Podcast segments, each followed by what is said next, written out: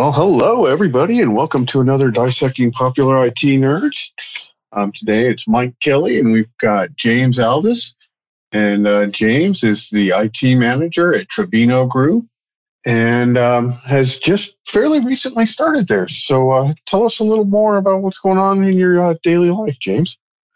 Hey, how's it going, Mike? Uh, thanks for having me on the show. And yeah, absolutely. So I started out at the Trevino Group, I'd say about eight months ago. And, um, you know, I met with them about their goals uh, with what they wanted to complete with their uh, IT department. Uh, originally, they were with a, a managed service provider, and that, that's the, kind of the IT model that they were on for the past three, four years. You know, they, they were letting an outside company manage their IT infrastructure. And so they wanted to get away from that and build a IT department internally. And so that's kind of, you know, where they brought me in. And that's what I've been doing for the past eight months. And it's been, it's been successful. We've made a lot of progress and we're doing great. So, you know, I find that interesting because so often I hear this the opposite direction. That, that they're looking to outsource into an MSP for uh, whatever different reasons um, I know that way back in the uh, early days of my career, there was we had a small slight, a small slight, a small period of time where we used an MSP, but the the service level difference was so huge that the, the oh, yeah. company quickly wanted to go back to the internal.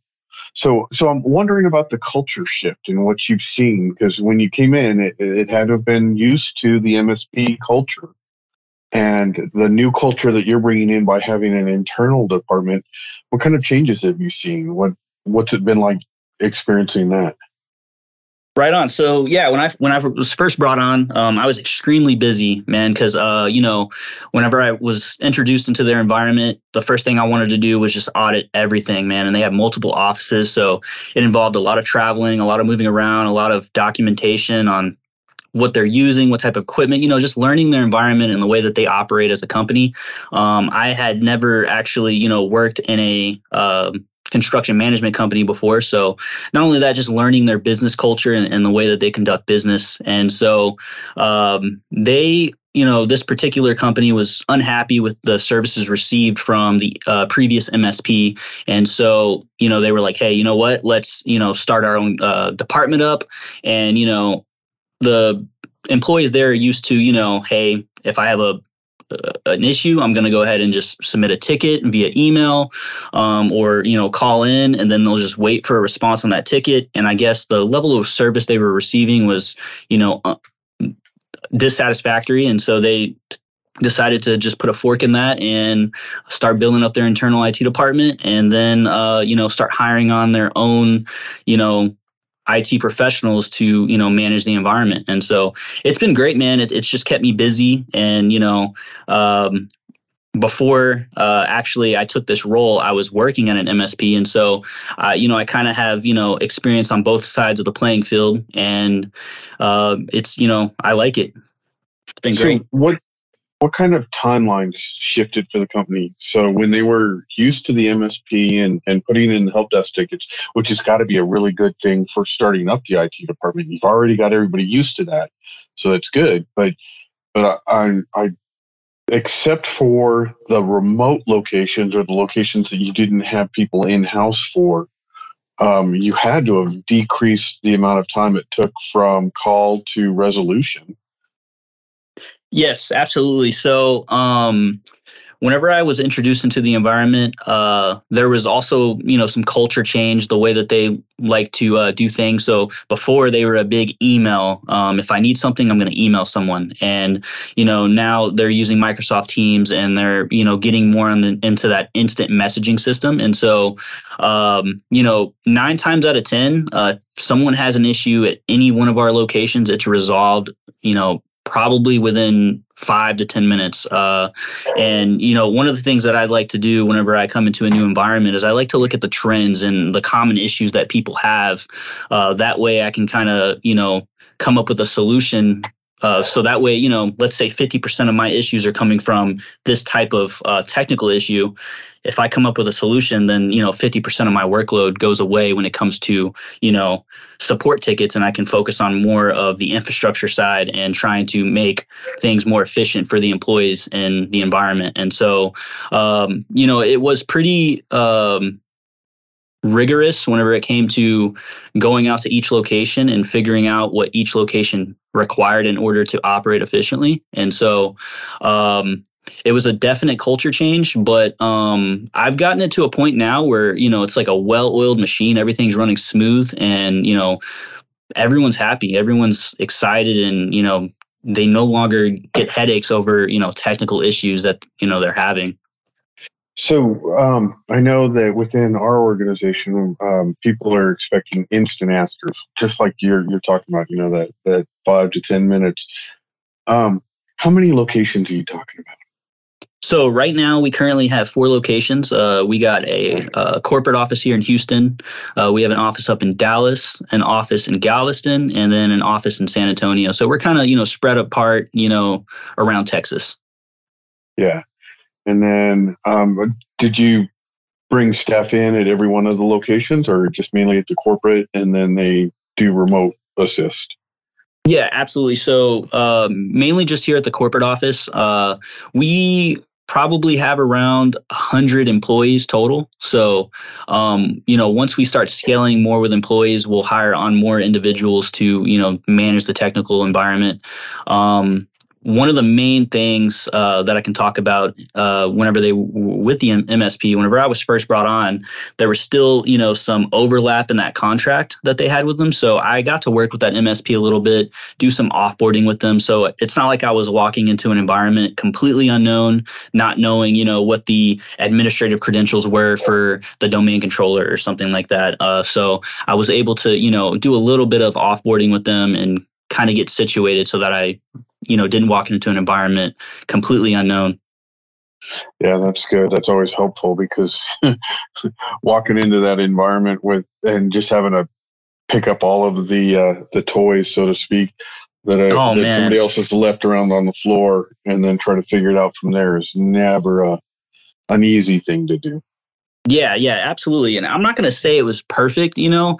Um because you know offboarding with this uh, MSP, uh, they they the company they do a lot of work in the uh, cloud so they use microsoft azure. And so uh, you know being under that msp's tenant and you know things of that nature it was a little rocky trying to get everything situated but um, we got it to a point now where it's good. Um, and then obviously transferring all the equipment over to our side internally and, and not being you know under their name and under their scope uh, that was a task as well because um, it was I, I can kind of see the frustration that this company was having uh, trying to get things completed with this uh, MSP. And I'm not saying all MSPs operate this way.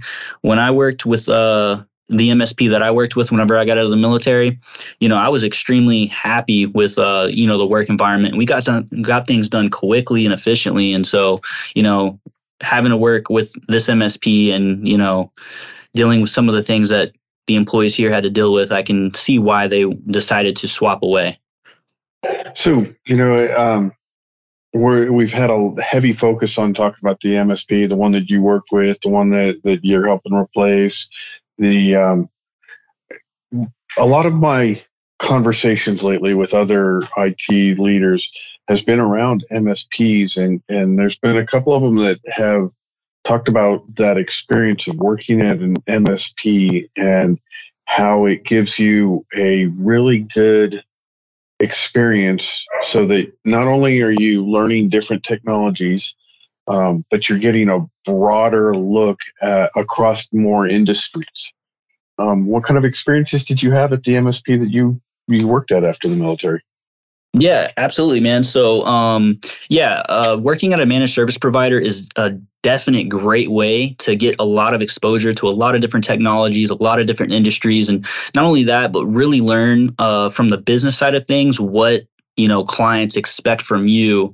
Uh, you know, uh, on on their service agreement. And so uh, when I worked with the MSP, I had never worked with an MSP before. I I had been you know working IT with the United States Army for you know five years and eight months, and so when I transitioned out and started working with this MSP, I loved it because um, you know I was working at dental clinics, hospitals, uh, uh, I was going over to uh, accounting offices and I was dealing with Ubiquiti, uh, Dell, HP, um, Cisco. Uh, I was flying out installing um, Meraki switches and uh, Meraki firewalls and stuff. And so it, it, gave me so much exposure to a lot of different vendors. And, you know, coming from the military, I had primarily only worked with Cisco. Um, I was an IT specialist and I would, you know, work mainly with just a Cisco environment and uh, transitioning out, I got so much exposure to a lot of different vendors, and it, it really gave me an idea of just how much out is out there and how much you know you need to learn as an IT professional to stay ahead of the game and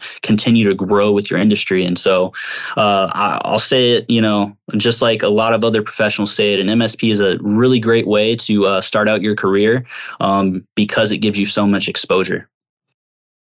So, and, and you brought up the military experience, and I definitely wanted to dive in to that a little more because I myself never was in the military. And, and by the way, thank you for your service. Um, Absolutely, man. You know, especially here we are on on the verge of, of Memorial Day weekend, and, and definitely call that one out. So, truly, thank you. Um, the experiences that you had in the military, um, that had to have been a different environment because we always hear all of the the stories about how um, the military and, and the level of technology. In some areas they're like super far ahead of everybody else, but then mm-hmm. in the implementation and everything, um, we hear stories or or I've heard stories of of it just being super slow and and just some of the things, the red tape that they make you go through to uh, achieve a goal. Where you know, being in private industry, I can just go purchase the equipment, configure it and get it done. Um, what talk to me some, about some of those experiences? What what stories do you got for me, brother? Right on, man. Uh, so you know, yeah. So uh, to kind of preface that question uh, there, so uh, before I even joined the military, um, I had always knew that I wanted to work in the IT industry, and so um, I had been into computers. I had been into IT security from a young age, and uh, so not to go too far too far off track, but you know, when I was young, I remember, man, I was playing video games, and one day, you know, I was just sitting there playing video games, and out of nowhere, you know, my my internet disconnected, and I'm like, you know, what what's going on here? And my internet stayed disconnected for about 30 minutes, and you know, upon doing some research, I had learned that I had got DDoSed, you know, a distributed denial of service, and uh, so, you know, that led me to doing a bunch of research on what that was, how it worked, and, you know, how to, um, you know, combat that. And then I started learning, you know, what is a static IP? What is a dynamic IP? Can I change my IP address so that they can no longer attack that same IP address? And um, so that's so kind of really what's what started it, man.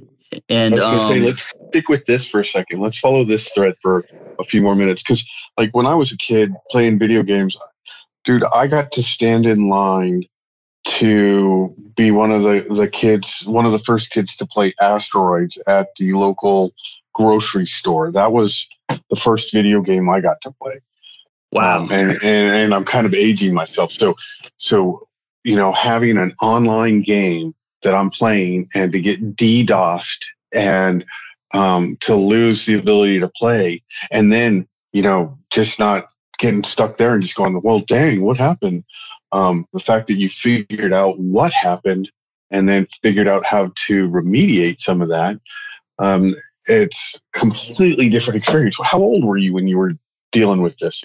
Oh man i middle school had to have been like sixth grade whenever i you know really started diving into you know what happened to me and and uh, that's kind of what started it all. 11, yeah. 12 years old. Okay. Yeah so keep going. really tell young. me tell me so where where'd you go to start learning about DDoS, um, about networking, finding out what the difference between a dynamic IP, a static IP, uh, about the fact that you're you're getting attacked and all you had to do was unplug your router, plug it back in, and you probably had a new IP address that they were no longer attacking the right one.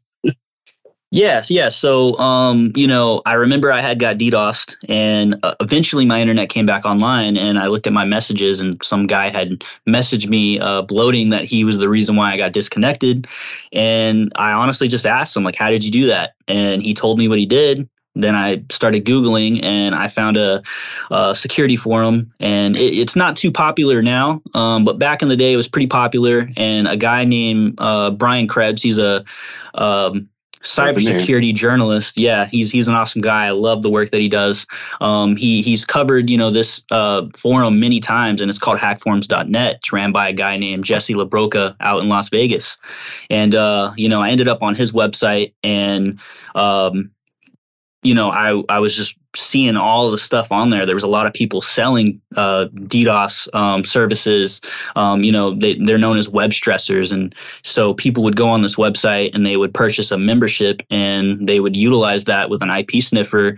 And, you know, back in the Xbox 360 days, um, you know, really just back in the day, if you were playing online, you were playing on peer to peer networks. And so you were connecting directly to someone. Whereas nowadays, most of the time you're connecting to a game server that, you know, is DDoS protected, you know, has Cloudflare behind it or something like that. And so you can't really sniff the IPs of the people connecting to that server. All you'll get is that server itself. And so, um, it was so easy back in the day for somebody to just run this on their home network and scan all the IPs, you know, connecting to the host on the game that you're playing, and uh, you know they can get that IP address and punch it into a you know a website, and now they can get information on you know where you're located, um, the I, the internet service provider that you use, and things of that nature. And so um, once I started learning about you know how DDoSing worked and you know how to combat it, you know for me it was it was simple. You just go to the command prompt, you ipconfig release, ipconfig renew, and you get a new IP address. I know it's uncommon nowadays to be able to just do that because most ISPs, at least from my experience, will just issue you out a static IP address and what you see is what you get, and the only way you can change it is if you you know call in and uh, get them to change it. And so, um, yeah, uh, I went down the rabbit hole, and I just started learning more and more about IT security, and you know that's when I knew like, hey, you know, I really like this. You know, I, I like figuring things out, and when I went into the uh, recruiter's office for the United States Army. Um, he gave me a huge list of jobs and the one job I wanted, IT specialist, wasn't on there. I guess it wasn't available. They didn't have enough slots at the time. I don't know what it was. So I told the guy, I was like, hey, listen, like I'm I'm very interested in joining, you know, but I'm only going to join if I get this job. And so uh after you know some pulling and some tugging he was able to get me the job and i enlisted and i signed a five year eight month contract as an it specialist and that's kind of how i operated uh, you know for the beginning parts parts of my career, and I, I honestly I loved it. So, uh, getting brought up in the United States Army. Um, uh-huh. When it when it comes to, as an IT professional, it was a great experience for me, um, and you know, depending on the type of unit that you get into, yeah, you'll be working with older equipment, newer equipment. Um, but it, it, was it was it was awesome. It really gave me a lot of experience and really put me where I am today. So, I mean, the majority of things that, that we've talked about so far when it comes to this this avenue of cybersecurity have all been network based, and and as I'm sure you know, um, cybersecurity has gotten so much larger than that. But but the fundamental layer is the networking. Without the interconnectivity, there's no there's no cyber. um, so, what was what was your areas of focus? Um, because you obviously started with the networking. Did you go deeper? Did you go out to the the the different avenues of it? Um, did you learn about the vulnerabilities within the hardware and the OS and, and those kinds of things, or did you mainly stick with the the networking and that that type of security? Yeah. So I mean, uh, when it comes to you know how I got into IT. Um, one of the things that had happened to me, uh, and I'm sure you probably know this term, um, but it's called swatting. And so, oh, yeah. so swatting is a prank that people play uh, on indiv- individuals online. And so that happened to me at a very young age. Uh, it was actually on the news, and um, I was like, I think I was in like 10th grade when it had happened. Uh, someone had pulled this on me. And um, so whenever they had did this, I found out that they had got into my Skype account. And I used to have Skype credits on, attached to my Skype account. And so they made the phone call using my Skype account. And, um, you know, obviously the law enforcement showed up. Um, they finally had determined it was a prank. And um, I, I eventually had to turn over my computer to the law enforcement so that they can go through and do some sort of data forensics on it to see if they can figure out you know who had done this. I knew that that they weren't going to figure out who had done it. And so i started digging and i was trying to figure out how did they get into my skype account? How did they you know do the things that they did? And so uh, upon digging, uh, I found that there was a website that I was a part of. It had got breached. It was it had it had been a part of a database breach, and so all the user credentials were dehashed and put online. Uh, and so what had happened was this guy had you know got a hold of that database breach, and he was specifically targeting me. And so from there, I had used the same password on that website that I did on Skype and they were able to get into my Skype account. And, you know, once you figure out someone's name um, or phone number, you can pretty much figure out anything, you know, you want to know about them. And so, um, they had uh, probably used some online tools. I know there's a tool called Spokeo out there that you can use for, um, you know, trying to find information out about somebody online. A lot of private investigators will use it. Um, and so uh, after I had got swatted, um, some weird events started happening. Uh, like, for instance, I got a phone call from the Social Security office asking if I had called them recently uh, to get some information from them that they had, you know, possibly thought that it was an imposter. And it, in fact, was. And you know, then I started doing research on my social security number and I realized that somebody opened up like a cable bill in my name in California or something. And, you know, I'm a kid, I'm in high school, I've never been to California in my life. And so for me, I was like, wow, man, like, like this is insane. Like IT security is extremely important and you got to be very careful, you know, how you conduct yourself online. Like, so that led me to being like very, very, um, you know, I, I almost like any website I sign on nowadays, I use like 15 plus characters mixed. I used uppercase, lowercase, multiple symbols, and I don't ever use the same password twice. Um, and I'm constantly trying to check to see if any website that I've ever signed up on has been a part of a breach. And, um, you know, thankfully ever since that incident since i was a kid you know it's never happened again. But you know imagine trying to explain to your dad or your mom like what just happened you know? Uh, they didn't know things like that even existed you know? Whenever i was in 10th grade and, and i was a victim of this prank uh, they they still couldn't comprehend it. I had to sit down and explain it to them you know what had happened. I was like you know so this happens to celebrities all the time. Um, and it's a very very deadly you know prank that you know these individuals will do. And um, the the specific person that had did this to me uh, was using a ip relay system um, I can't remember the name of the company that, that came out with this VoIP relay system, but the way that it works is um, you can connect into a call, you can type stuff into a, a, chat box, and then the operator will relay that to the person that you're connected to a phone call with. And so um, that's what this guy was doing, man. And, and uh, you know, it's a way they do it this way to remain anonymous, you know.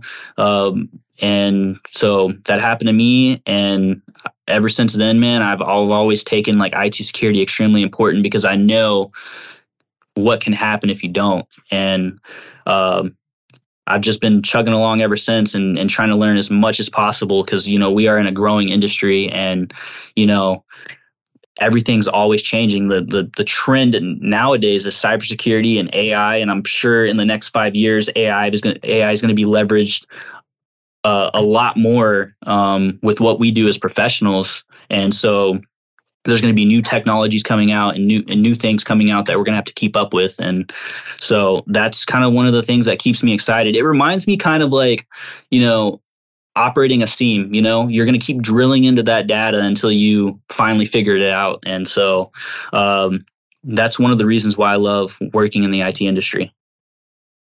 Yeah, it definitely keeps me interested. Uh, the uh, cybersecurity's always been one of those interests for me. And and coming from the era that I did, it, uh, the majority of it was the networking pieces. But but man, mm-hmm. you brought up so many of the the different things. The the size of your password because the more characters it is, the each one adds so many more choices and and takes so much longer. A password's under eight characters anymore. Any of them can be broken. Um, just through a, a, brute force and, and the ways that, that we can test that. Um, yeah, and I have no idea how AI being in the opposite side's hands and in the black hat's hands are mm-hmm. going mm-hmm. to um, add to all of this and and heck even in what what we call the script kiddies because you know the the guy that was doing the um, swatting that got you um, he was using tools that are existing out there and he just read how to use them exactly. leveraged those and and went and did it's not like he had any specific extra skill set except for the fact that he started playing with those things, got the experience in it, and then started doing stuff with it. Yeah, man, and it it kind of goes into the uh, you know surface of um, you know user end user training. Um, a lot of breaches happen because end users or you know operators or support teams are not really educated in the methodologies that these threat actors use in order to gain access to systems. Like um, there's a lot of celebrities their you know social media accounts get hacked um, their youtubes get hacked and nine times out of ten it's due to social engineering. Um, and so um, you know that happened to me whenever this person had called, you know, the social security office and was, you know, pretending to be me and uh, got a little bit of information out of them uh, before, you know, they, I guess, probably realized that it was not who they say they were. They were trying to pretend to be me. Um, there's this website too. It's called um, it's it used to be only on the dark web, but now uh, you can find it on the ClearNet. It's called doxbin.com, I, I believe, or docs, doxbin.net. Um, it's somewhere. It's it's one of those uh, extensions, and um, my my information was publicly posted on that website uh, around the time that this had happened, um, back when I was in you know high school, middle school, and so man, it took a lot of uh, it took a lot of motivation and drive to try to get that off of there because one of the main things that that uh, website you know advertises is you know once your information is posted it's never coming off and this is not illegal because it's public information. And so, um, you know, still to this day, that website's on there. And it's crazy because there's information, sensitive information on there that can be used uh, to compromise people through social engineering. You know, um, the way that social engineering works is I'm going to gather as much information as I can on somebody so that I can impersonate them and call someone and try to get into their systems. And it's still very much a threat today and uh, something that oh, yeah. you know needs to be looked at, man. Yeah, and um, I, I'm assuming that it's kind of, eh, or it's real close to where that term comes out, doxed. You know, when yes. when all of our public information or, or information is posted. Not to mention, even if you got everything cleared off of it today and going forward, there's still the Wayback Machine where you can go see any web page and what it had on it at any day or at any t- point in time in the past. Because they're oh, yeah. they're just doing that that whole um, harvesting of every web page that they can get publicly access and, and yeah. content so that you can look at it and see what heck you can still find MySpace pages if, if, you even know what MySpace is. oh yeah, I remember it. I remember it back in the day. I'm not too big on uh, social media, but um, yeah, I remember when MySpace was the uh, it was the wave back in the day. Man, everybody was on there. Yeah. All right. So so I'll tell me a little more about that the military experience. And so you you got the job that you wanted. Mm-hmm. So that's that's one of the lessons that's out there. Is that you know you found something that you wanted and you worked towards that and you held out to get that. You didn't just take whatever they gave you. Um, and so they started training you. What was, tell me a little more about that experience. What was it like going into the military, going into foreign countries and being an IT specialist? Yeah, right on. So, um, you know, when I joined the military, man, um, pretty much all of my knowledge surrounding IT was just you know research I had done online uh, about I, IT security, cybersecurity, you know, DDoSing, uh, social engineering, things of that nature. And um, so you know, moving on to an IT uh, an IT specialist and working professionally as one, it was a little bit different, man.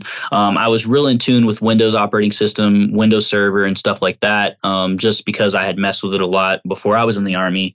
And so um, part of my job as an IT specialist though was I was in charge of managing um, some Cisco equipment, you know, some layer three switches, and uh, we had something called a um, CPN node, and so uh, they call it, or it's just a CPN. It's a command post node, and so one of my main focuses as an IT specialist in the Army is that anytime we go out to a field, we go out to, um, you know, a deployment, uh, whether it be Afghanistan, uh, Germany, or anywhere in the world, um, they want to train you to be able to set up a tactical network. And so, uh, one of my jobs was is I I would uh, set up the CPN node, um, which had two layer three switches in it. It had uh, a couple TACLANEs, which are uh, encryption devices that would encrypt the the network coming in from the uh, satellite dish that we had. And so I had to learn all of this. And so going into the military, uh, one of my very first experiences was, um, you know, I got to my unit and they're like, hey, you know, we're going to be doing a rotation in Europe and we're leaving in like three months. And so I'm like, okay, you know, cool. Never been out of the country before. Let's do it. Um, and so I remember whenever I got into uh, the country, we were doing a field exercise in Romania, and my um, my NCO at the time, uh, he he was basically he looked at me and he was like, "Hey, you know, I had been a I had been doing a little bit of training on uh, the CPN node and trying to learn, you know, how to configure a Cisco switch and stuff like that. Uh, we also had a CUCM server, so it was basically a voice over IP for Cisco, and so." You know, I was in charge of managing all this, and uh, I remember we're in the tent we had set up the CPN. Uh, it had power to it. Uh, our STT, which was our satellite that was, uh, you know, shooting up to a satellite in the sky somewhere, uh, was providing the connection. It was on the bird. Everything was solid, and so now it was my job to go in there and get the job done. And so my my NCO looks at me and he's like, "Hey, listen." Uh, he tells everyone, he's like, "Everyone, get out of the tent." And so everyone just disperses out of the tent. And he looks at me. He's like, he's like, "Hey, Alvis." He was like, "You're gonna get this up."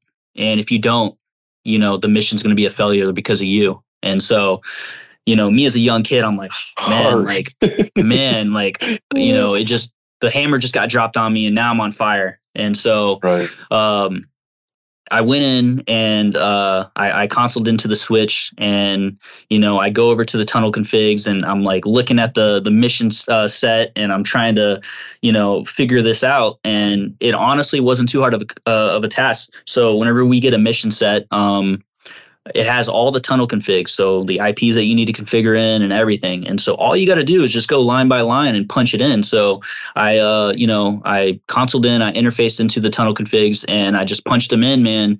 Uh, you know, saved my configs, and boom, we were pumping, man. We had uh, we had the NIPRNet up, and we had the SIPRNet up, and everything was working. I didn't even have to go into the TACLANE and, you know, mess around with some configs in there, and and you know I explained that all to you in about five minutes, but it took me about 45 minutes to an hour to get it done. But uh, the whole point of that exercise, and I understand it well today, was you know my NCO just wanted to give me the confidence you know that hey you know if you don't give up you'll figure it out. And so uh, that kind of what that's kind of what started my confidence uh, as an it professional. Um, nowadays um, i thrive in taking on the tasks that you know no one can figure out or the unknown because i know that those are the sorts of tasks that's going to grow me as an it professional. Um, and so um, anyone that i've ever worked with will tell you man like if there's something that someone can't figure it out I'm the guy that would go in there and sit there for hours and hours and hours until the job gets done.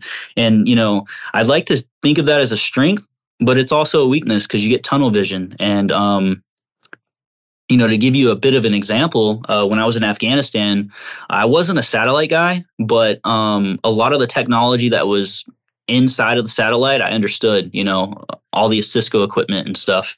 And so in Afghanistan, our backup network, uh, in case our fiber went down, was a uh, a snap terminal, which is a SIPR NIPR access point, and it basically is our backup connection in case our fiber line goes down. And so, um, what would happen is uh, we would have to make sure that our backup connection is solid all the time and it's always connected in case of an outage. So that way, if we're running a mission, you know, uh, in Afghanistan, we always have connectivity in case our main line goes down. And so um, I came into the office one day and uh, my OIC was like, hey, Alvis, like, uh, you know, the, the satellite's down. We don't know what's wrong. And uh, the soldier that had been trying to figure it out, um, who was the operator of that satellite, he, he couldn't quite figure it out. And so I'm like, you know what? I'll go take a look at it. And so I started looking at it at about 4 p.m. and it, it gets to be about midnight 30. So my OIC was checking in on me like every hour and kept asking me for updates. And I'm like, hey, sir, I'm trying to figure it out. I'm trying to figure it out. And so um, finally he comes in at midnight and he's like, hey, like, you got to go. You got to get some sleep. You know, you can, you know, attack it back tomorrow. And so uh, one thing about me is I hate leaving, you know, things undone. And so when I went home that night uh, and I laid in my bunk, I fell asleep and I was just constantly thinking about what did I miss, what could I do, and uh, when I came back in the next day, I fixed it in five minutes, and it was everything was good. And I just think all I needed was some sleep, man. I got tunnel vision, and I kept retrying the things that I'd already tried again, and uh, yeah, a good night's rest uh, solved that. So, um, you know, sometimes a strength, sometimes a weakness. Yeah, you know, I've had versions of that myself, and and it's like those times where I I get that tunnel vision and I get stuck in my head and I'm running through all of the different solutions and trying to figure it out. And and it's amazing how sometimes just talking to another person instead of talking to myself, when I start describing what the issue is and how how I'm what the problem is and where I'm at, that that suddenly the dots connect. And, oh, yeah. I'm wondering you know, I, am wondering how much of this was your your subconscious um, putting the dots together, or or whether you had a chance to, you know, you, like you said, you just finally relaxed a little bit, and and but you still you were still fighting it in your head um, to to figure out what the issue was.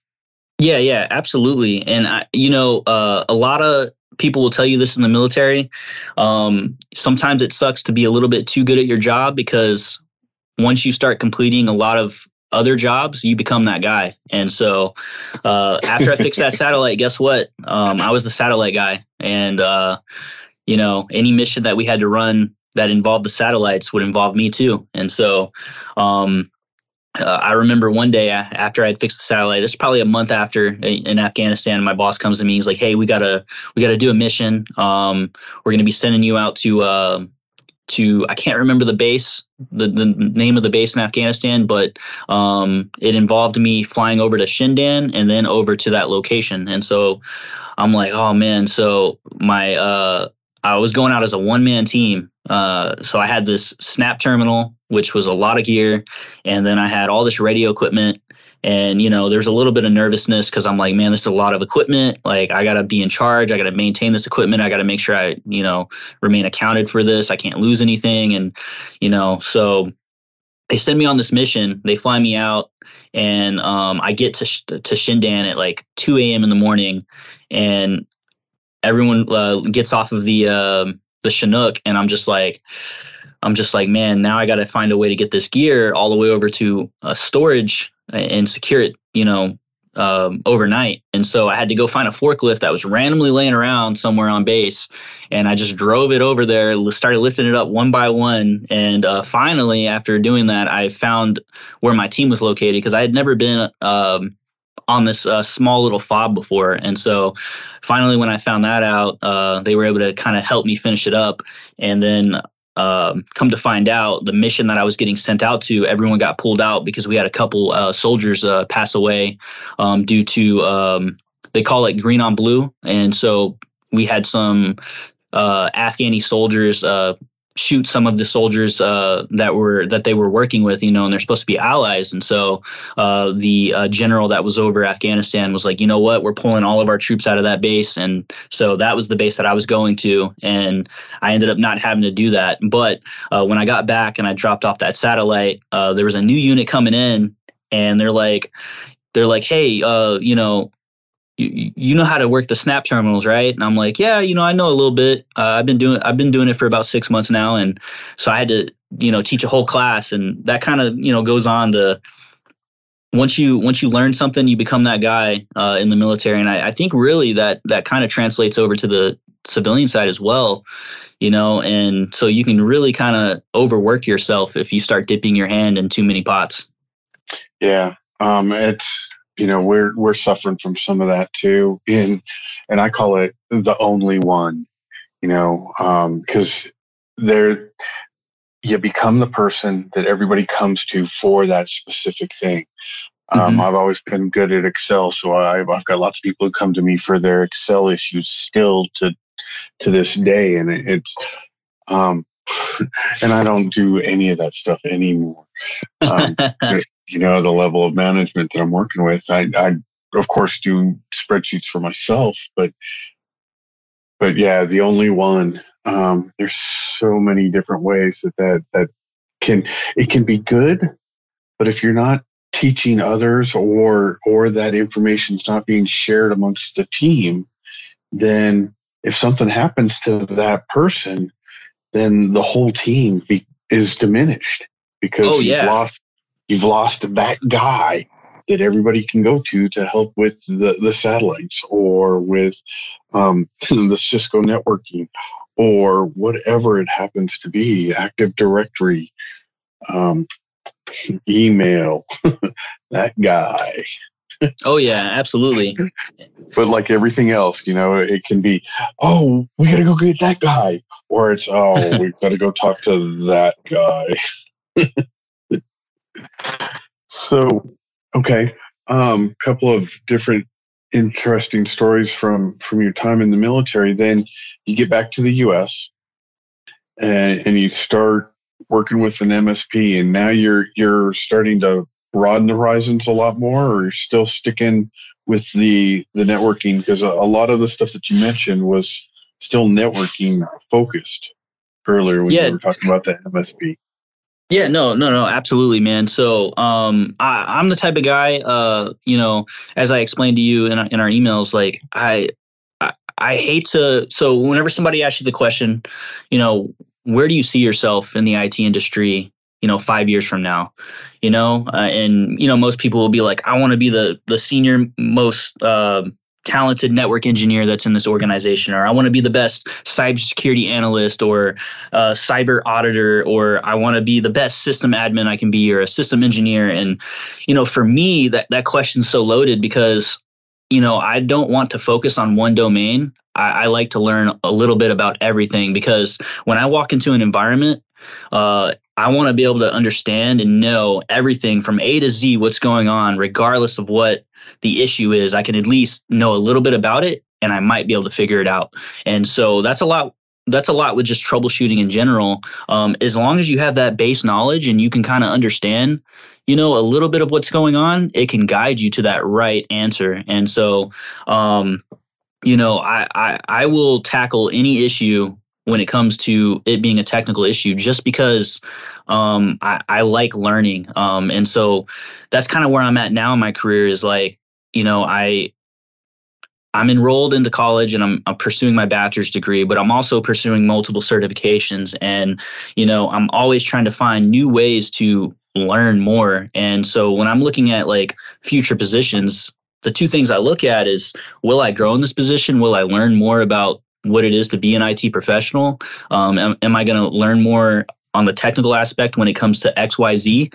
Uh, and then, you know, also the financial aspect. I, I, take both those into consideration whenever it, it goes into moving into a new position because I want to make sure that you know it's going to grow me i'm not going to get into this position and i'm just going to you know be sitting there doing the same things that i always do every single day like my mind doesn't operate that way i always got to be looking towards the next thing and, and trying to learn something new. And so, um, yeah, right now I'm uh, I'm I'm studying uh, CISSP. I am uh, get, go, going for my cloud computing degree in WGU, and I also do uh, a really good resource is the TryHackMe rooms. Um, you know, I've been doing that for the past three to four weeks now, and I haven't missed a day. And that's also a really good resource because it's practical, you know, training that you can do. It's hands on, and so that's another thing that I love is just hands on training. Yeah, and, you know you're you're talking about uh, a really important thing within our industry and, and just in general. It doesn't matter what industry or, or what what your specialty is. It's that continuous learning. Just keep learning and being able to apply those different things that you're learning to to growing. Um, you know, I you threw something in there and, and kind of zipped by it, but it's really critical, which was the the financial piece the business side of the house. Mm-hmm. So um, I, I'm sure you didn't have much of a chance to do that within the military, but as you went into the MSP, you probably had a little more experience with that that piece. How did how did you get from the working at an MSP to being hired with an organization to replace an MSP? Did um, did the people at the organization have some experience with you and kind of recruit you, or was it a job that you um, heard about or saw the the advertisement for and then went after it? Yeah. Okay. Yeah, that's a good question, Mike. So, um, yeah, when I was working with an MSP, um, I was you know doing a bunch of various different projects. And you know i did like working over there but due to some personal reasons i had to pull myself back and um, kind of work in a different location. And so um, i did find this company and they were trying to find a new IT manager. And so I sat down, did some interviews with them, and I found out, oh, this is really a you know a position where they want somebody to build an internal IT department because they were unhappy with a previous MSP that they were using. And so um, you know, right away I was like, wow, you know, like this will give me some mm, uh, managerial experience. I'll really be able to, you know, run my own project and you know learn from this, you know, and see more of a business aspect. Because whenever you're going into, uh, you know, the average business owner is not going to understand the importance of you know IT and and how it works in their environment and and how if you you know manage their their infrastructure in a way where everything runs very smoothly like a well-oiled machine you know now the pr- productivity boost they go up employees are you know produ- producing more work. And in a way that that brings your company profit if you really think about it. And so um, and then there's the cybersecurity aspect that is so huge in, in today because a lot of you know mssps are going around and they're like hey if you don't hire us you're vul- you're going to be vulnerable. You can get hit with ransomware and you know this will happen to you. And while i yeah that is true you know um, but it's really trying to get that message across to the business owner uh, and trying to um, level up their IT maturity within their organization, you know? And so um, that's really was my main focus you know coming into this uh, company was trying to level up their IT maturity so that you know now they understand the importance of it and they know that you know they need to replace all the end of life uh, equipment. They need to um, source out money to get uh, more advanced cybersecurity tools and um, you know a, a big um, next gen antivirus right now is SentinelOne. A lot of MSPs are using it, and that's because uh, it's it's a really great tool. But there's so many other great tools out there, and um, you know, coming from a cybersecurity background, like there's also a lot of vulnerabilities, like uh, with multi-factor nowadays. Um, a huge thing is multi-factor, and people seem to think that oh, if I uh, if I introduce multi-factor in my environment, it will eliminate so many different vulnerabilities. And and yes, that's true, it will, you know, but multi-factor can be exploited, you know. Um, one of the ways that it can be exploited, uh, you could let's say this, let's say your multi-factor uh, you know, you can get a code by a phone call, right? So let's say you go to log into your machine and you punch in your phone number, you ask it to send you a phone call so that you can hear you know the uh, code that it sends you Well, if you don't answer that phone call, it goes to your voicemail. And one of the ways that people can exploit this is if they spoof their phone number, you know, you go home, you set up a, a, voice over IP um, network and you Wireshark spoof your your number now if you call that person's number using their own phone number it's going to patch you through their voicemail. And so if i'm trying to exploit somebody's account uh, aol does this for instance. They'll send you a, um, a code straight to the voicemail. And one of the ways that you can exploit that is if i know someone's name and phone number i'm going to wait until the dead of the night and i'm going to uh, spoof my number to their number until i can get into their uh, voicemail. And then I'm going to use the code sent to their voicemail, and boom, now I'm in their email. And so there's a lot of things that you got to look at you know, there multi-factor is not an end-all be-all solution. Um, next-gen antivirus isn't an a end-all be-all solution. Just because you have data backups does not mean that's a de- disaster recovery plan. And you know, just being able to differentiate all those things and explain it to, you know, the COO or the president of a business uh, from a user level standpoint is very important, and it's a really good skill to have in the IT industry. Oh, it is so important. Um, I was hearing a story about this organization that that had they they had some internal IT security team, and and the IT team had actively stopped an attack on a camera, or actually on the um, on the NVR for the cameras. Mm-hmm. And then they were trying to explain why, hey, you know, this the system has this vulnerability, and and you've you've got people who want access to this camera system when they're outside of the network. But by doing that, we've opened it up to the world, and people have found it, and they're trying to exploit it. And and the the owner's like, oh, what what are why should I be worried? What are they going to do? See how many hot dogs I sell? And, and they just they didn't understand that, you know, once that server was compromised, it's inside the network that that's that's the pivot point. That's where they start looking for what's the next place. How do I get towards something a little more valuable? Yes, I can see how many hot dogs are being sold, but it's it's a stepping stone and it's it's one step in. It's like like you're talking about, oh, recognizing that that the multi-factor drops the code in voicemail if a human doesn't pick it up. It doesn't say, "Oh, wait, no human picked this up." I'm I'm talking to a, a machine for a recording.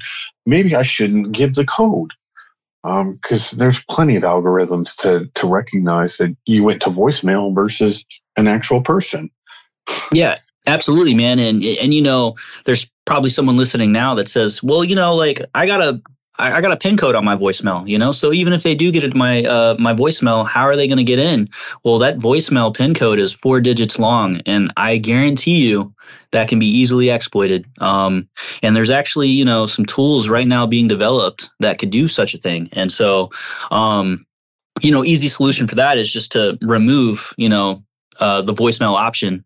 Uh, I think Microsoft does a really good. Um, they do a really good job on their multi-factor, um, and you know I would actually encourage other people that are developing you know uh, MFA tools uh, to kind of mimic what they do. And uh, you know you got Duo out there that's pretty good, and so um, you know that's part of what I like to do too. Is I like to you know see the technologies that a lot of people are using and then i like to find a way like you know experiment with it and figure out you know like can this be exploited? Is this secure? Um and you know yeah. i'm kind of i've been doing this with a with a buddy with SentinelOne you know? SentinelOne's supposed to catch up anything that tries to change anything on a kernel level uh, within the system. And so um SentinelOne's pretty good. I, I will say you know uh, it is a really good tool, um, especially for the uh, you know user that is going to open up their Outlook and just click on the Word file that's you know uh, attached oh, to an oh, email they yeah. received because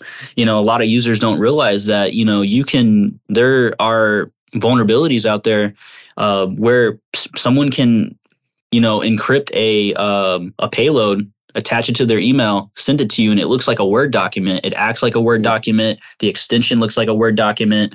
Um, and then, you know, once you open up that Excel, there's a macro in there that will install something in the background and you don't even realize it, you know? And that, that it, email that says, hey, you missed the delivery of your new iPhone. Oh, what? Yeah. Really? Yeah. Yeah man and you know phishing is is a huge thing man. I'm pretty sure anybody uh, that has to you know deal with it security in their organization always has to find a way to combat you know phishing in their in their environment because it's one of those things man that is always going to be there because you can't really block everything you know and the ai tools for email and the ones that are going to scan emails and you know they're they're not that good yet. So um, that is a an, another thing that's very very common. So one of the things that I always like to focus on when I'm talking to uh, my peers here in, in dissecting popular IT nerds is I try to try to highlight the things that helped us get out from the server room or mm-hmm. or the different um, narrow focuses in IT into more of that management position. What do you feel? excuse me.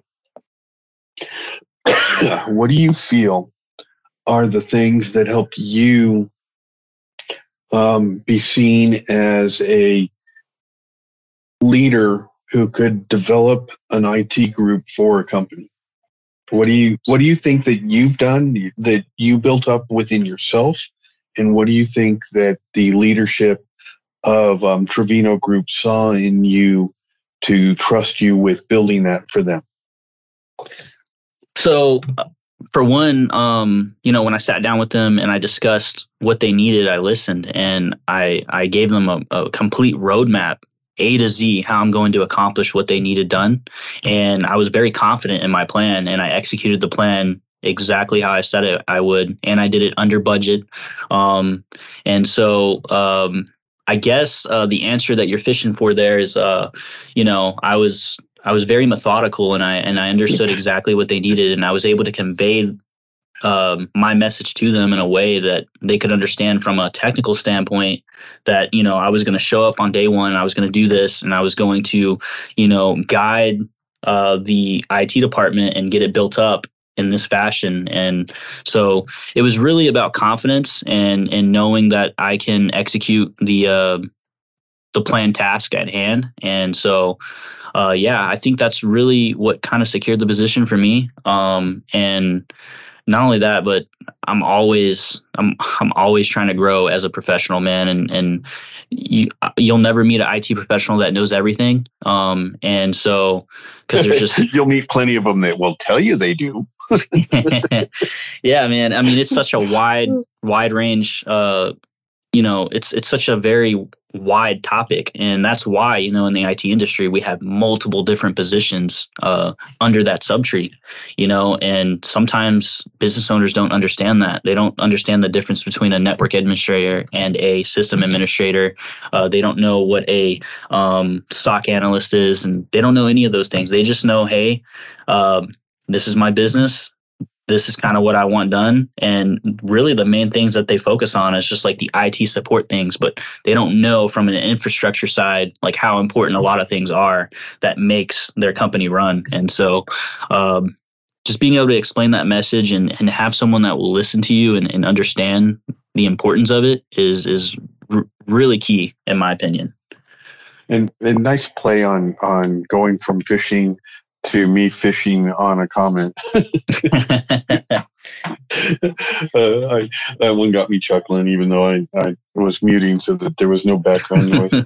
um, you know, so what other what other things do you did you do to help?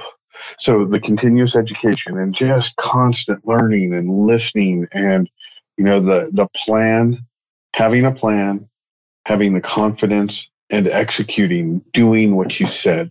What else? What else helped turn you into a leader here? Is it is it your experience in the military? So, um, yeah, I mean, a lot of my confidence did come from the military because a lot of the times, Mike, um, I would be given a task in the military, man, and I would have no clue how to figure it out. Sometimes I wouldn't even know where to start. Um, but just trying, man. I, I remember um, to kind of give you an example, when I first joined the military, um, they're very big on compliance, and so uh, they would send you to go do these certifications and they would want you to get these certifications so that you would fall under a certain IAT level under the Department of Defense so that you can hold administrative credentials to be able to do your job uh, and function more in the organization. And so, um, one of the very first classes they sent me to was Security Plus. And as a brand new guy in the military who uh, had just kind of started out his IT career, um, I didn't even know what Sec Plus was. I was just like, oh, Sec Plus, okay, whatever. Like, let's go do it.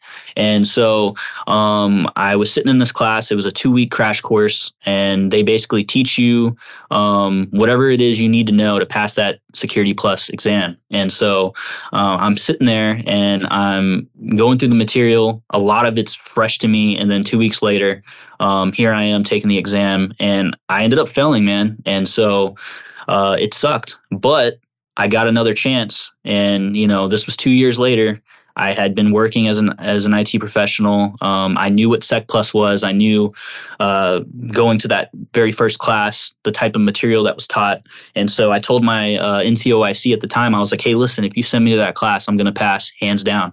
You know, and I needed my my Security Plus credential so that I can get an administrative token whenever I was in Afghanistan, so that I can, you know, create accounts in Active Directory and just have more rights on the network. And so um, they sent me to this class, and um, I um, went through the two week class. And you learn the very last domain on Friday, and then they give you the weekend to uh, study, and then you take the exam on Monday. But my my leave had started on Friday, and so I'm like, man, you know, like I want to go home and see my family before I get sent off on a combat deployment. So I you know, I was super confident, man. I was studying every single day, falling asleep with the book in my face. Like I took it serious, extremely serious. And um, you know, that that literally started as soon as I told my NCOIC, like, hey, if you send me, I'm gonna pass. And so um I begged my instructor, I was like, hey, could I please take the exam now? And he's like, okay. I, I, explained to him the situation. We went over to the room. He proctored me. I took the exam and I passed. And uh, I was like, yeah, man. So it was a really good send off uh, for me to go on leave. And then, you know, from there on, man, I went, uh, I went and I did my CCNA, I did my CASP, and I just started passing certs left and right. And it was really like, you know, Sec Plus was kind of the it gave me confidence that you know if i study hard enough i try hard enough i will accomplish whatever it is that i need to accomplish. And so that kind of helped me you know gain more certifications. And um, all the way up to my latest one you know i got certified in microsoft azure and now i'm hammering away at CISSP and i'm hoping to achieve that very shortly. You know i'm only 27 and so um, i don't go for certifications because I want it to be like candy on my resume. I I go for certifications because I want to keep up with you know what's being used today, the most up to date you know knowledge whenever it comes to networking security and and you know what do i need to know in the industry and i'm always going to be doing that no matter how old i get and it's also taught me that you know uh, a college degree from 10 years ago is not going to be as irrelevant as a college degree now, you know, because IT is always changing and these certifications are always updating. And so, um, you know, I, I just have a high level of confidence whenever it comes to doing my job and accomplishing whatever it is the mission is. And so, um, I really convey my message uh, across very well whenever it comes to explaining uh, to business leaders what it is that I need to do and why it is that I need to do those things. And they understand it, man. It's been a great conversation, James. And, Absolutely, Mike. You know, I'm, Absolutely. I'm really enjoying this, and, and I feel like we could keep going for for much longer. But but I want to I want to find out a little bit more about the personal life.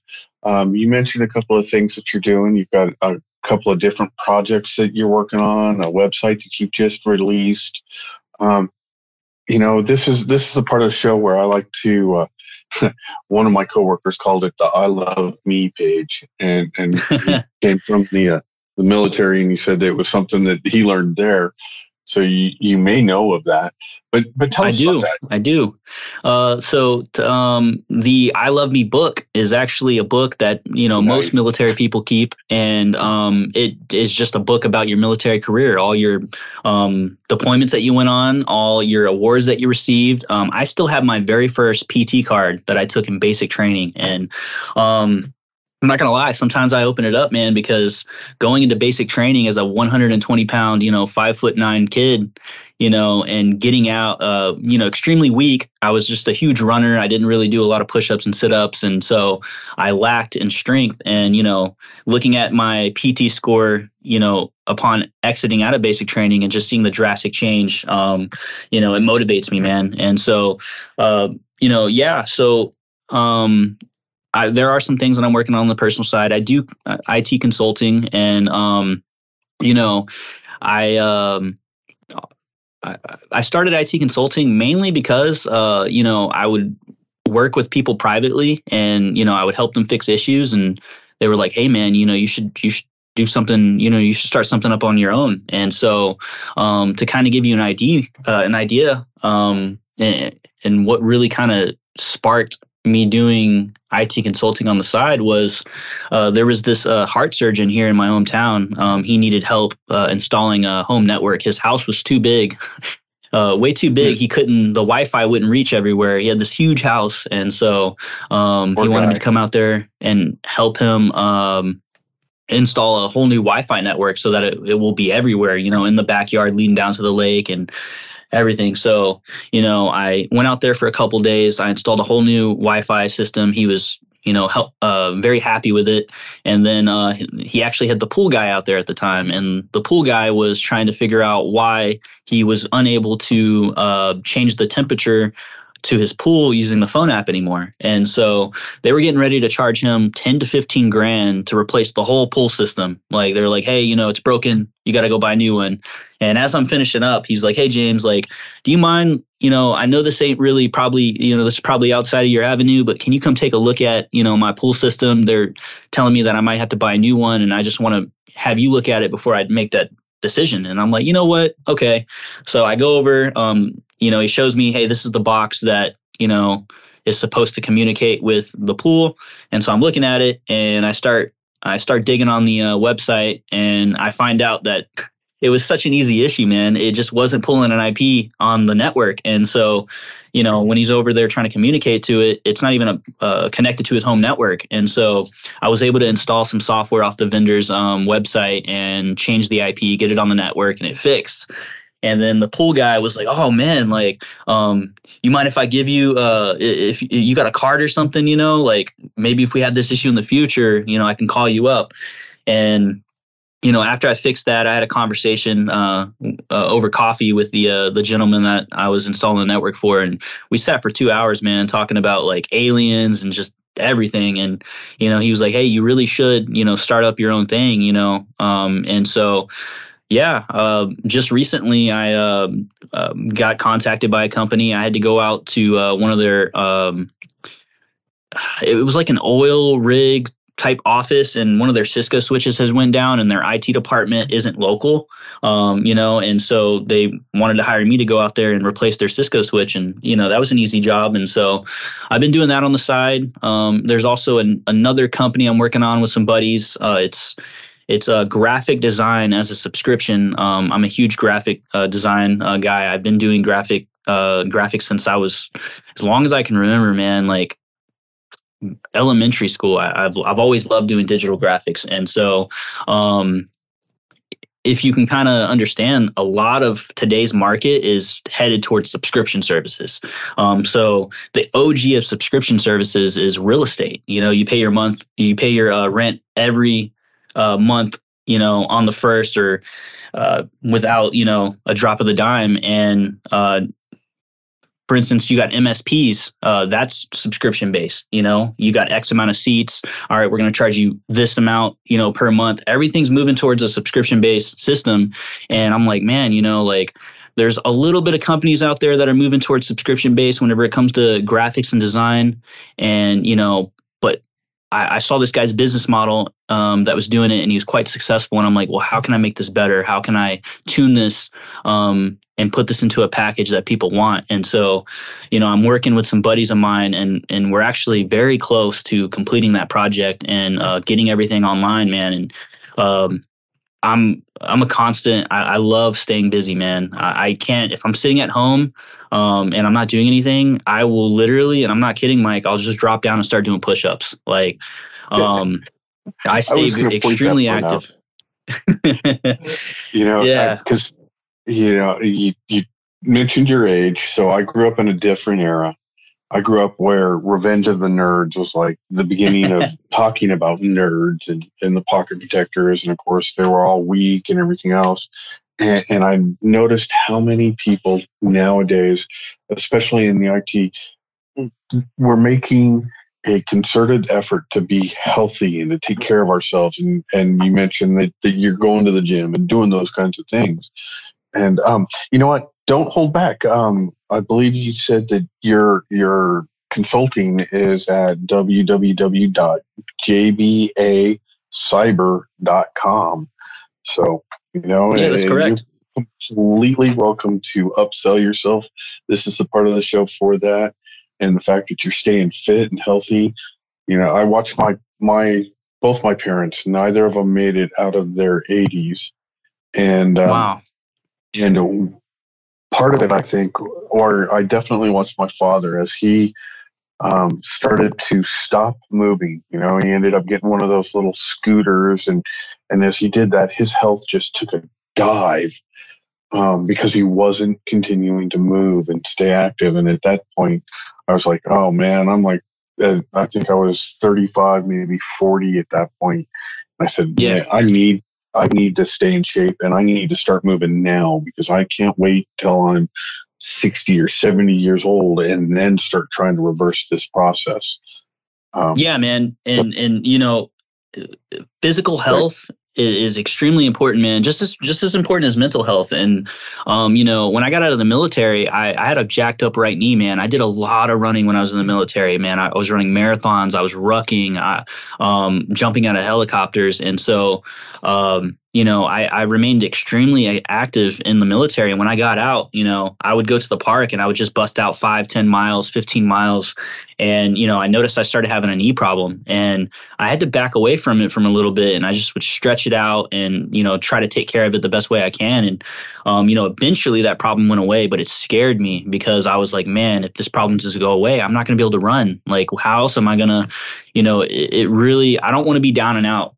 Mike, and I, you know, I got to stay active. I've even actually uh, thought about putting a stationary bike in my office because, as you know, IT guys, you know, you're you're at the computer a lot, and you know, you're you're sitting down a lot, and you're not you're stationary. And so I'm like, man, I gotta. What can I do? You know, so like, what if I get a bike and I can just like bike while I'm looking at emails or something? And so, um, I think staying active is extremely important, and I try to, you know, stay in the gym five days uh, out of the week and I eat pretty clean, pretty healthy, and um, you know, I think that helps me as a professional too. You know, to you know, just show up and have a clean mind, be active. You know, and it, it, it, I, I guess it drives me more to to go to work and to solve problems and be motivated and be happy to be there you know um, i think it all starts with yourself and so Yeah. yeah man that's that's kind of what i do and um, i'm always looking for ways to grow And you know what? I think there's another one of the hidden lessons um, in life, not just in IT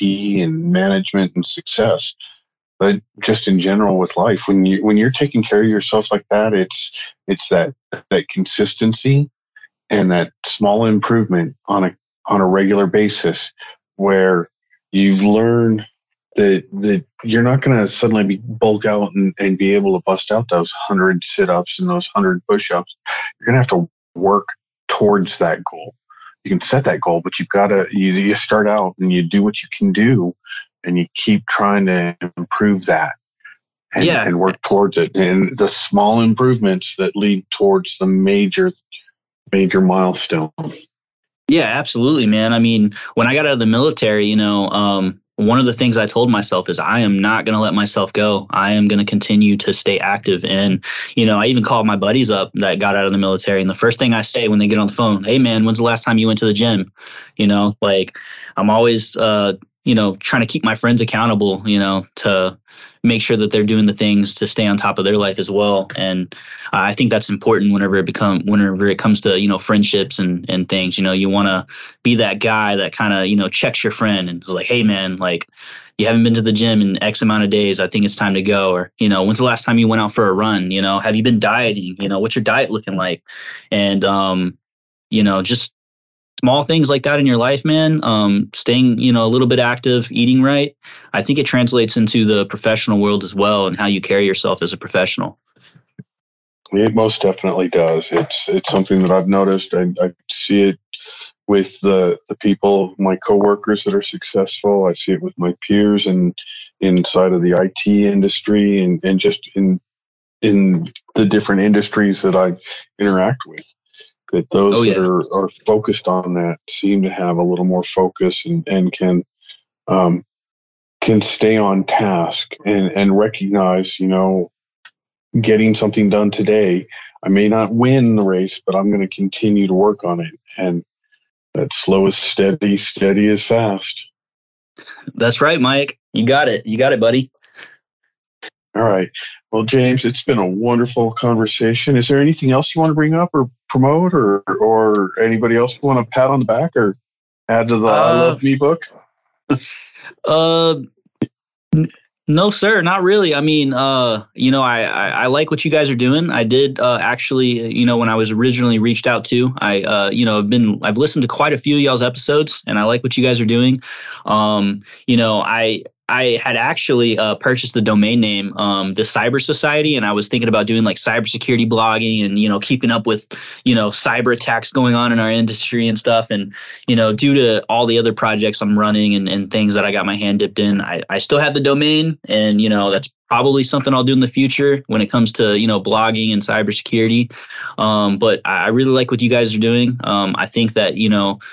Um, being able to have a platform that other IT professionals and business leaders can come to to you know figure out what else is going on in the industry with their peers and you know what else is out there. You know how else do people tackle these problems that they face as an IT professional? And it really gives you a, a great insight uh, you know and uh, yeah I, I will definitely listen to some episodes in the future when you guys drop them Right on. Well, I'll make sure to let you know as soon as this one drops and and truly appreciate the time today, James. Thanks. It's been a great conversation. Yes, sir. You have a good day. All right, you too, and and everybody enjoy and keep listening to dissecting popular IT nerds. Thank you very oh, much. Yeah.